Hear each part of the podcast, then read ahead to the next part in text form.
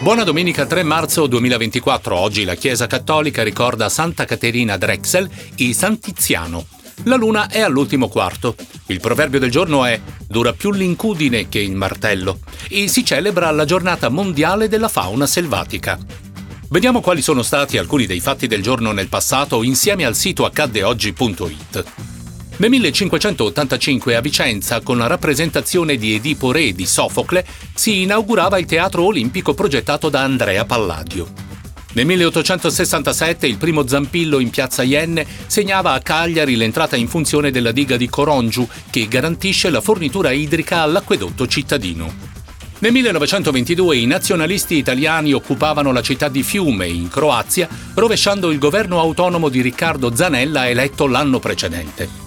Nel 1967 il primo posto di Giustina Demez nella discesa libera al Sestriere segnava la prima vittoria di un italiano nella Coppa del Mondo di sci alpino, campionato nel quale 50 anni fa, nel 1974, a Voss in Norvegia a vincere era Pierino Gross nello slalom speciale.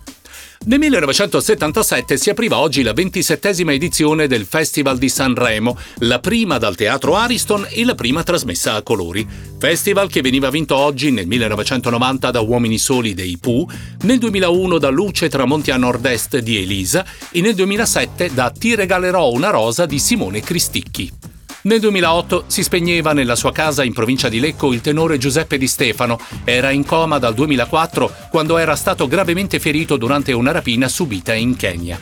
E nel 2014 la rivista Forbes individuava in Bill Gates la persona più ricca al mondo, stimandone il patrimonio in 76 miliardi di dollari.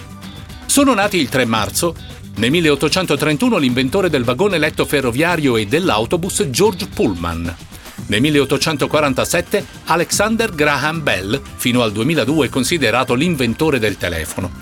Nel 1925 il cantante Joe Sentieri, nel 1933 l'attore Thomas Millian e nel 1938 il fumettista, regista e produttore cinematografico Bruno Bozzetto.